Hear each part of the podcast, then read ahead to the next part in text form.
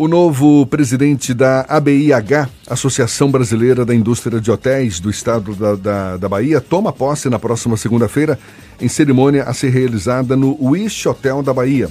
Luciano Lopes, diretor executivo da Prima Empreendimentos, empresa proprietária do Hotel Fazano Salvador, foi eleito ontem para o biênio 2020-2021. Ele já atua na área do turismo há duas décadas e vai substituir o empresário Glicério Lemos, que esteve à frente da ABIH Bahia nos últimos quatro anos. O novo presidente é mestre em desenvolvimento humano e responsabilidade social, além de professor. Luciano Lopes é nosso convidado aqui no Isso é Bahia. Bom dia, seja bem-vindo, Luciano. Bom dia, Jefferson Beltrão. Bom dia, Fernando Duarte. Bom dia, ouvintes do programa Isso é Bahia.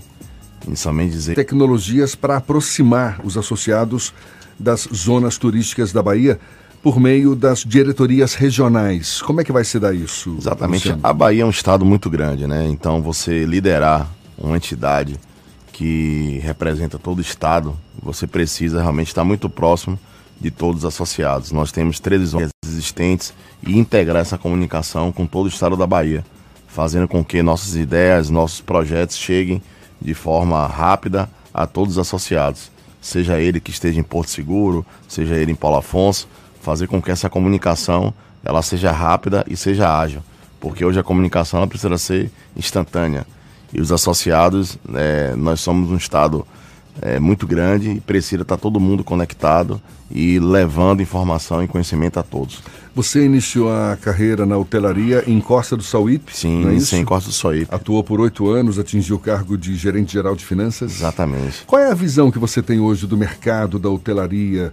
está precisando se modernizar? Enfim, qual é o gargalo? Qual é a maior dificuldade, o maior desafio que você vai ter é, pela frente? Nós temos, assim, duas vertentes, né? A primeira, que são variáveis mais externas, como, por exemplo, malha aérea, aérea que, é uma, que é um ponto fundamental para que o turismo e, consequentemente, a hotelaria, ela se desenvolva.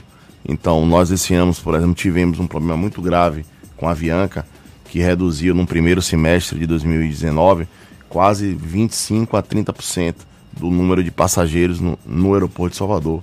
E isso faz com que, naturalmente, você tenha uma, um, um reflexo direto né, na redução de, de, de, de, reservas, na redução de vendas.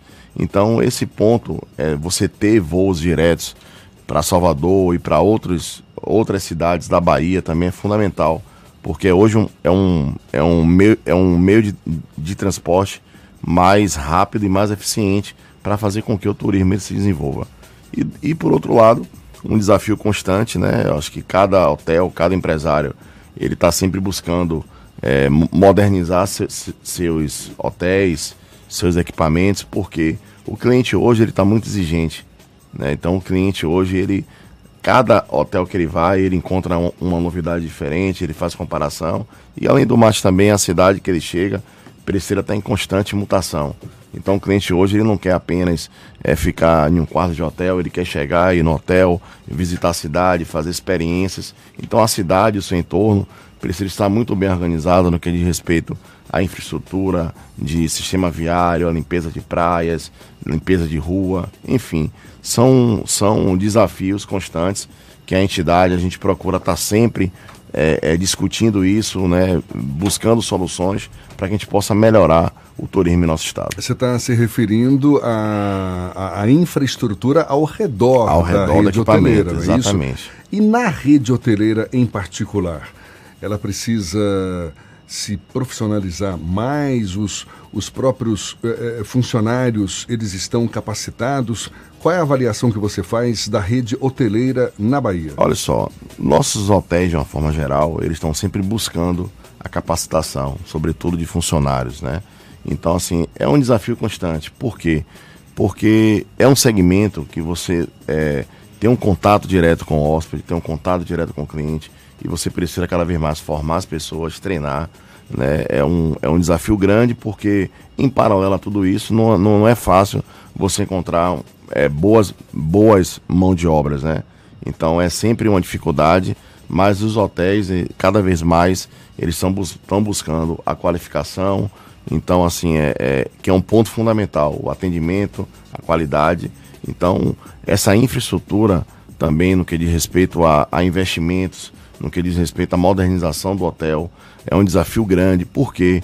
Porque quando você passa por um, um momento de retração econômica, como a gente tem passado nos últimos 3, 4, 5 anos, é difícil você contar crédito, é difícil você investir sem ter um, uma, uma, perspectiva de resultado. Então, assim, os desafios, Jefferson, eles são quase que diários, né? Porque um hotel, ele tem um custo fixo muito elevado. E quando você não vende um quarto, quando você não vende uma cama, esse resultado ele nunca volta. Fernando tem uma pergunta também. Como anda a interlocução do, desse segmento com o poder público, já que é necess, é, a maioria desses investimentos em infraestrutura, até em qualificação, também passa por investimentos do poder público. Aqui em Salvador, com a prefeitura, hum, governo do estado e a própria governo federal, como existe interlocução e como é que estão esses entes federativos nesse processo de expansão do turismo aqui nessa Existe, região? Fernando. A gente tem feito, é, a BH, ela participa, por exemplo, do Conselho Baiano de Turismo, que é um, é um órgão estadual e reúne as principais entidades do turismo. Então nós temos reuniões quase que mensais, constantemente com o Estado da Bahia. A gente leva também é, as, as é, propostas de melhorias especificamente em Salvador, a BH tem um convênio com a Secretaria de Cultura e Turismo, com a Secult, que é nós fazemos um trabalho de hot show, que é um trabalho de você vender o destino Salvador em outros estados, nos estados que mais emite turistas para Salvador e assim como em outros países, como Argentina, Chile, Colômbia. Então assim são são é, contatos constantes, né? O trade turístico a gente está sempre é, é, é, levando soluções, levando propostas para que a gente possa ter uma melhoria nesse turismo em nosso estado. É, em relação ao governo federal, é, atualmente a gente está tendo uma, uma, um contato também muito forte com o Ministério do Turismo, através do seu secretário nacional, Bob Santos. Ele está sempre presente aqui em eventos em Salvador e está fazendo com que, é, talvez aí nos últimos 5, 10 anos, é, pela primeira vez você vê as três entidades os três entes, né, no caso aqui em Salvador, tanto a prefeitura como o governo do, do estado, como o governo federal, já procurando entender o que é que está acontecendo para que a gente possa melhorar o nosso segmento. A gente vive aqui em Salvador, principalmente, que dá para acompanhar o, a situação, momentos de retração e de avanço da rede hoteleira. A gente teve o fechamento de hotéis extremamente representativos, até para a própria história da cidade. O Bayalton Palace está fechado, o Pestana está com a promessa de reabertura, mas tem também a chegada de hotéis como o Fera Palace Hotel e o Fazano no centro da cidade. É, o mercado hoteleiro, como está a situação atual do mercado na capital baiana? Atualmente, Fernando, é a gente, no período aí de janeiro a novembro, nós estamos com ocupação acumulada no ano em torno de 62%, que é um, quase a mesma ocupação em relação ao ano anterior. E isso só não foi maior em relação a esse grave problema que nós tivemos com a Avianca, cancelamento de voos, senão certamente a gente estaria com uma ocupação em torno aí de 70%. Nesse mês de novembro, especificamente, nós tivemos o melhor novembro dos últimos 12 anos. Salvador atingiu uma ocupação em torno de 71%. Por quê? Porque você teve um conjunto de, de, de, de eventos. A cidade de Salvador ela está sendo uma das cidades mais procuradas para o verão. Né? Então isso tem é, feito com que nossas expectativas para, os, para esse verão né, seja é, um pouco superior do que foi ano passado. Salvador hoje ela está sendo é, uma das cidades que tem tido muita procura, apesar de ter tido o problema do óleo há mais ou menos aí 40, 50 dias. No entanto, a gente conseguiu né, é, tá à frente de outras cidades. A cidade ela tá, tá trazendo um conjunto de, de fatores, são novos museus, igrejas reformadas, a cidade está um tá mais limpa, as praias estão ficando mais organizadas. Então tudo isso está fazendo com que a cidade de Salvador seja muito procurada. Até porque, como eu falei antes, nós iniciamos um trabalho de colocar Salvador na prateleira de vendas em, de 2015, a partir de 2015. Então Salvador praticamente não era vendida em outros destinos. Então tudo isso, isso não, não é um trabalho que você tem um resultado de curto prazo. Você precisa iniciar um trabalho como nós iniciamos iniciamos há quatro anos atrás e você começa a ver os primeiros resultados aparecerem. Então, assim, atualmente a gente está com boas, boas perspectivas, né? Esse mês de dezembro e, consequentemente, o verão, a cidade de Salvador deve atingir picos aí de quase 100% de ocupação em alguns períodos específicos. Réveillon, por exemplo, já é um, um período que já está consolidado em nosso, em nosso calendário. Então, praticamente, é Réveillon, a gente deve atingir aí 100% de ocupação. Então, a gente também, entre o janeiro, carnaval, já está sendo muito procurado. Então, é isso. Cada vez mais que você trabalha a cidade, melhora a sua, a sua infraestrutura e na outra ponta você leva é, a cidade para ser vendida pelos agentes e operadores nas cidades que mais emitem turista para Salvador, o resultado ele tende a aparecer e, consequentemente, melhorar o turismo em nossa cidade. A gente está conversando com o Luciano Lopes, que é o novo presidente da ABIH, Associação Brasileira da Indústria de Hotéis do Estado da Bahia. Na verdade, vai tomar posse na próxima segunda-feira. Luciano Lopes, a gente retoma essa conversa já já, agora 8 e meia na Tarde FM. Obrigado, Thaís. Agora, 21 minutos para as 9 horas, a gente retoma a conversa com o novo presidente da ABIH Bahia, presidente eleito. Vai tomar posse na próxima segunda-feira. A BIH, Associação Brasileira da Indústria de Hotéis do Estado da Bahia, Luciano Lopes. A gente falava da, enfim, dos, das possibilidades de expansão da rede aqui na capital baiana e no interior do estado, Luciano. Quais são as regiões mais visadas pelo mercado hoteleiro, vocês têm alguns planos de, de extensão. A gente aproveita para lembrar que essa nossa segunda hora do Isa Bahia, para toda a Bahia, a gente tem 10 emissoras afiliadas é, conosco nesse momento. Todas as regiões da Bahia nos ouvem. O que, que tem de perspectiva para o interior do estado do ponto de vista do mercado hoteleiro? É, o, é, o, o interior do estado ele tem alguns destinos que já são bastante consolidados, né? Então você tem hoje Porto Seguro, tem Trancoso, tem Itacaré, tem a região da Chapada Diamantina, são destinos que já são bastante procurados, né? Então tudo isso, como eu falei, Beltrão, é a expansão do, do turismo, ele depende diretamente de infraestrutura. Você precisa ter boas estradas, você precisa ter sistema viário adequado para que isso possa se expandir.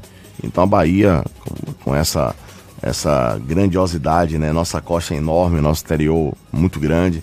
Então você com você tem dentro da Bahia vários destinos, né? Então você tem assim, são 13 zonas turísticas.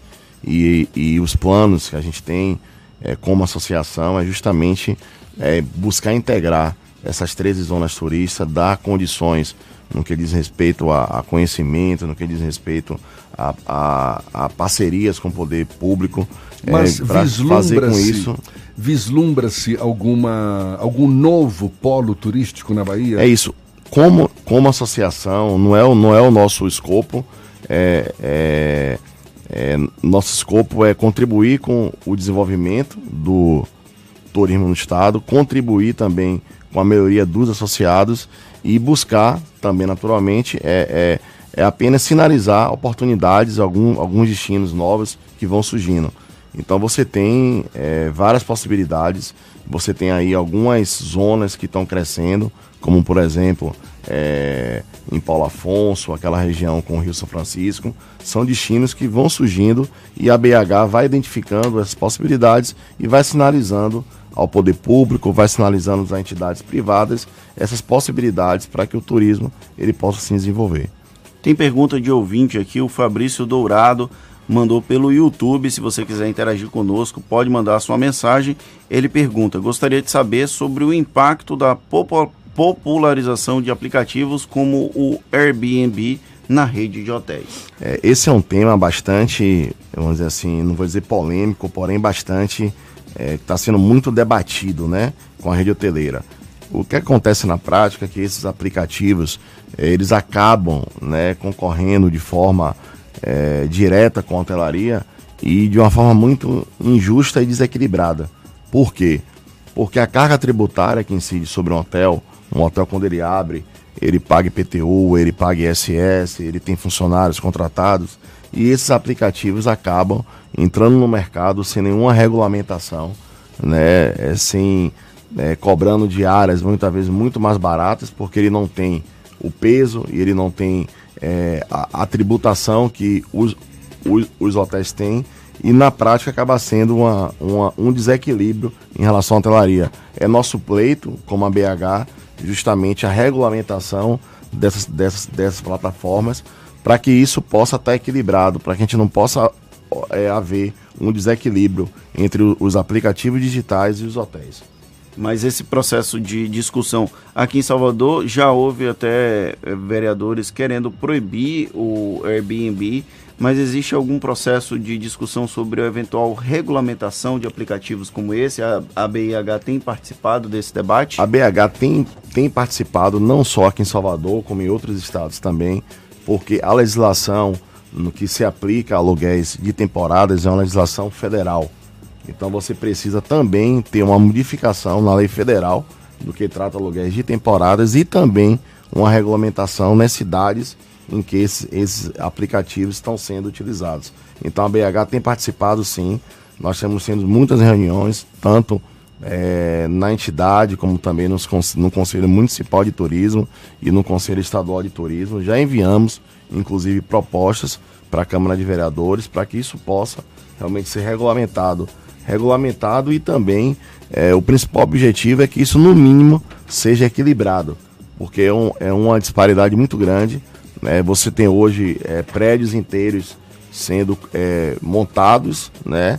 É especificamente para aluguéis para temporada, ou seja, na prática está se utilizando de um canal, ou se utilizando de uma lei federal, que é a lei de aluguéis de temporada, mas porém, na prática, está se transformando em um hotel. Então isso realmente precisa ser regulamentado, precisa ser rediscutido a forma atual que está sendo é, implementado esses aplicativos nas cidades. A gente está em época de alta estação, agora praticamente verão batendo na porta o que prevalece é o turismo de lazer, mas depois da alta estação vem o, o, o, esperado turismo de negócios, não é? E a gente sabe, a Bahia nesses últimos anos vem se ressentindo de um turismo de negócios à altura da expectativa do mercado hoteleiro. Qual é a sua expectativa em relação à, à retomada do, do, do, ritmo esperado para o turismo de negócios no ano que vem agora? É, eu acho que está todos os hoteleiros que estão nos ouvindo agora, hoteleiro de Salvador, está todo mundo aí realmente é, com uma grande expectativa, né? Porque com a vinda, dos, com a retomada de um centro de convenções na cidade, é, Salvador começa a entrar também em um radar, em um pipeline de eventos corporativos, né? De eventos é, é de turismo de negócios. E, e já a gente já sinaliza, já tem uma perspectiva para grandes eventos que já vão acontecer em 2020. A BH, por exemplo, está trazendo para Salvador, foi uma conquista que nós tivemos em 2017. Estamos trazendo para em maio o Congresso Nacional de Hotelaria, que deve reunir aí aproximadamente umas 8 mil pessoas e outros eventos né, que estão vindo para a cidade também. Então a gente está tendo muito contato, os hotéis através da BH, junto com a GL Eventos, que é a empresa que vai fazer a gestão do novo centro de convenções. A gente está tendo muito contato para entender e sempre é, é, é, é, é conhecer com antecedência o que é que vai acontecer. Então são boas perspectivas, não só para 2020. Eventos não é algo que você fecha com três meses de antecedência, com seis meses. Normalmente os grandes congressos, nas né, grandes convenções, elas são fechadas com dois, três anos de antecedência. E a cidade está tendo boas perspectivas. Da mesma forma que o turismo de lazer está tendo uma grande procura, é naturalmente que todo mundo vai querer vir fazer evento em Salvador. Porque você vai aproveitar o, o evento e naturalmente ou você vai chegar dias antes ou vai ficar dias depois para curtir a nossa cidade que cada vez mais, como eu já falei, tem sido muito procurada por turistas do Brasil e do mundo inteiro. Agora velha pergunta apertando. Existe demanda por mais de um centro de convenções em Salvador, já que o governo do estado insiste na proposta de ter um segundo centro na capital baiana? Fernando, é... A cidade de Salvador ficou tá muito tempo sem ter eventos corporativos, né? Então a gente acha que você começando com um centro de convenções, é um centro de convenções realmente muito relevante. Naturalmente a quantidade de eventos para a cidade ela vai aumentar, né? E eu acredito que sim, é possível ter um outro centro de convenções. Não é porque a gente não tem nenhum que a gente ter, vai ter um, a gente não pode querer ter o segundo, quer, queremos ter o segundo também. No entanto, a gente, como não há ainda né, uma, uma perspectiva direta de implantação, a gente acredita que um centro de convenções, para ele começar hoje e ficar pronto, vai durar aí pelo menos aí uns três anos, né? Então daqui a três anos a cidade certamente vai estar com a demanda de eventos corporativos muito grande. E que se realmente acontecer, que ele seja bem-vindo. Luciano Lopes, novo presidente eleito da ABIH Bahia, Associação Brasileira da Indústria de Hotéis do Estado da Bahia, ele que toma posse na próxima segunda-feira. Muito obrigado pelos seus esclarecimentos e um bom dia. Obrigado, Jefferson. Obrigado, Fernando. Obrigado, ouvintes do programa Isso é Bahia.